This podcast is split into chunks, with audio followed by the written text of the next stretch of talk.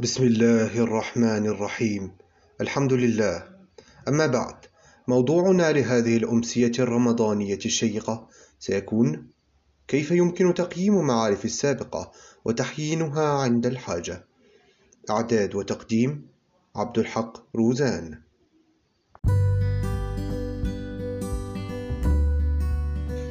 بحثت كثيرا دون أن أجد ما يشفي غليلي نحن لا نملك تعريفا دقيقا لما تعنيه المعرفة حقا ويبقى الأمر متروكا لعقولنا بصفتها مصنع المعرفة ومستهلكها من هنا يجدر بنا طرح السؤال التالي ما الذي يجعل المعرفة معرفة؟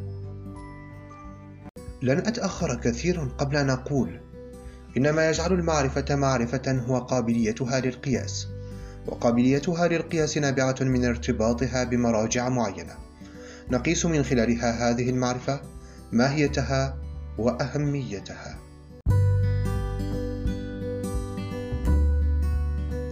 ربما يكون المقياس الأكبر للمعرفة في عصرنا وبصفتنا كائنات مادية بامتياز هو التجربة. فالتجربة تشكل رابطا وثيقا بين المعرفة والواقع وتمكننا ملاحظة التجارب من اكتشاف ثغرات العلوم التطبيقية وتقويم اعوجاجها وكذا التحقق من أجزائها السليمة.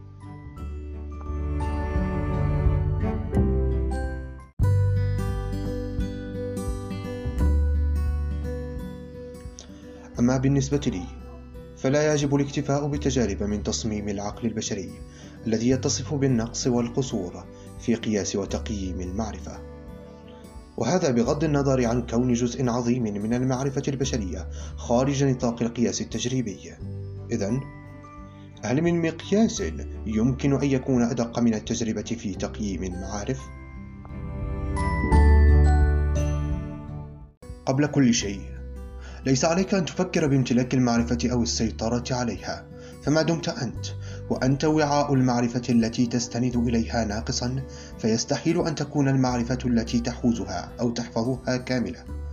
وإذا فكرت عكس ذلك فقد سقطت في فخ الكبر. وهو الثقب الأسود الذي يلتهم المعرفة ويأتي على فضائلها.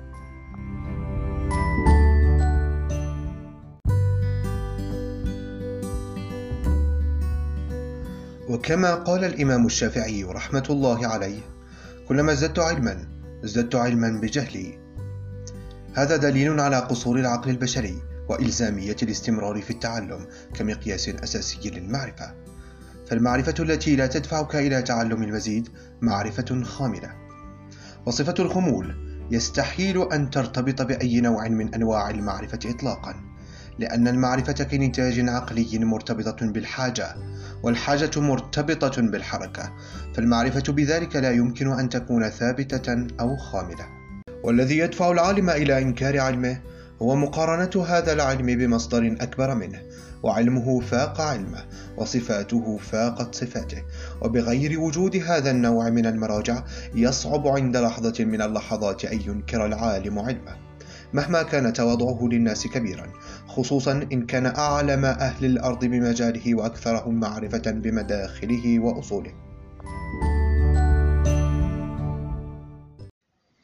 وإنكار الذات هذا يكون أسهل عند البدايات بينما يستشكل في النهايات. وهذا مصداقا لقوله تعالى في محكم التنزيل كلا إن الإنسان ليطغى أن رآه استغنى. صدق الله العظيم.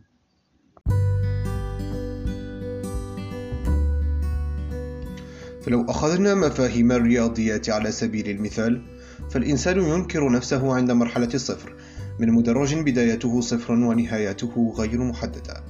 ولكن عند الخطوة العاشرة من الطريق إلى اللانهاية ينسى الإنسان أن الطريق أمامه طويل ويتفاخر بانصرافه عن العدمية.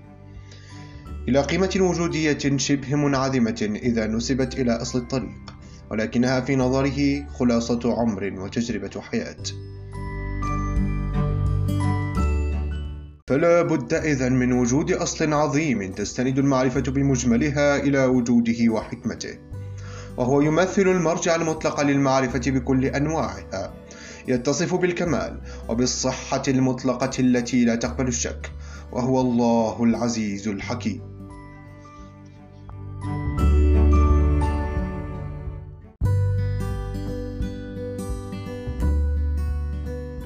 ومن هنا فإن طالب المعرفة من جنس البشر يجب أن يتحلى بالتواضع، وهو أمر إلهي مباشر مرتبط بأصل النقص في الإنسان، فهو بذلك لا يمثل مهما بلغ من العلم مرجعا للمعرفة. وكل معرفة لا ترتبط بأصل أو مرجع هي معرفة مرنة قابلة للتعديل والتجريح استنادا إلى مبدأ قصور العقل البشري. وكل معرفة لم تصل إلى روابط عقلية وتجريبية وثيقة مع مصدر المعرفة المطلقة هي معرفة ناقصة قابلة للتطور ولا يمكن للإنسان الاعتداد بها. والنقص هنا ليس من حيث الكمال بل من حيث البناء.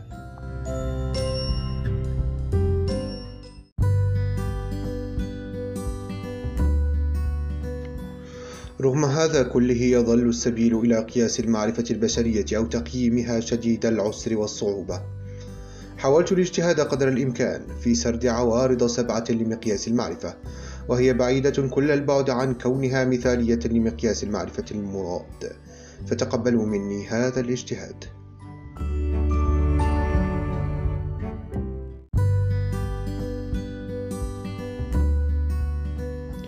أولاً المرجع والأساس. باعتماد أساس واضح لعملية التعلم يكون الإنسان قادرا على قياس التقدم المعرفي إلى الأساس. وكلما كان الأساس دقيقا كان مقياس المعرفة كذلك. ثانيا التمكن من المعرفة. لا يمكن أن نتحدث عن مقياس المعرفة دون وجود هذه المعرفة بانتظام معين يمكن من تتبعها واستعمالها قبل ذلك.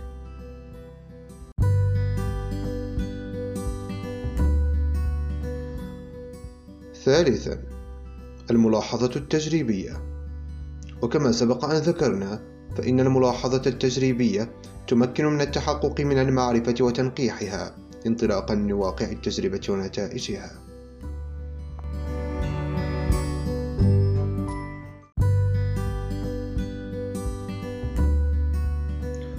رابعا الاطلاع الدائم. يمكننا الاطلاع الدائم على مستجدات المعرفة من تجديد وتنقيح معارفنا من خلال عمليات التحليل والمقارنة. فهي بذلك عامل مهم في استمرار عملية التعلم.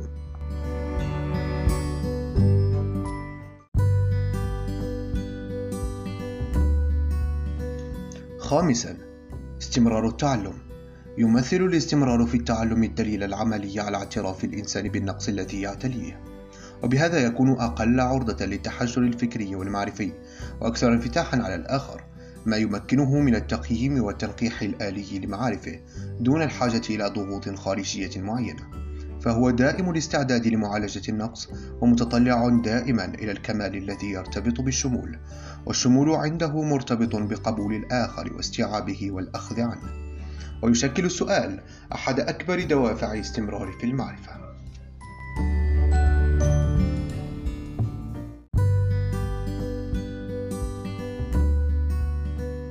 سادسا. الهدف المعرفي. باعتماد غاية محددة من عملية التعلم يكون الإنسان قادرا على قياس تقدم مخزونه المعرفي والاستمرار في التعلم تماشيا مع هدفه المعرفي القابل للقياس. وكمثال أنا أمتلك طائرة جديدة. حصلت عليها كميراث من أبي الثري وأريد أن أتعلم قيادتها بنفسي. فهنا المعرفة هي علم الطيران وأساس المعرفة هو امتلاك الطائرة. وهدف المعرفة هو الطيران بطائرتي الخاصة.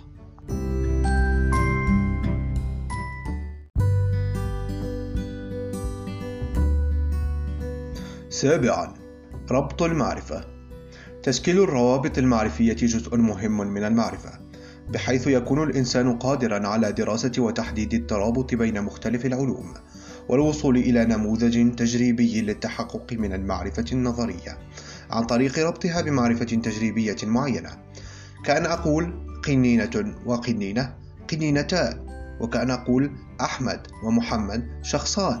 وهو الأصل التجريبي لعلم الحساب ومن بعده الجبر. وهذا ليس إلا مثالا بسيطا من عديد الأمثلة.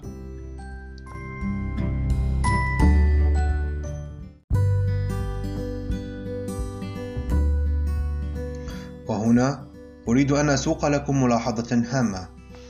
نادرا ما توضع أن يتخلى عنها معرفة معينة بعد تبلورها بل إنها تكون أكثر أهلية للتطور بتجميع ثراتها البحثي والتحليلي وتنظيمه. وهذا لا ينفي أن بعض المسارات المعرفية تصل إلى طريق مسدود يؤدي إلى إعادة تصنيف العلم وتنظيمه كميكانيكا نيوتن مثلاً.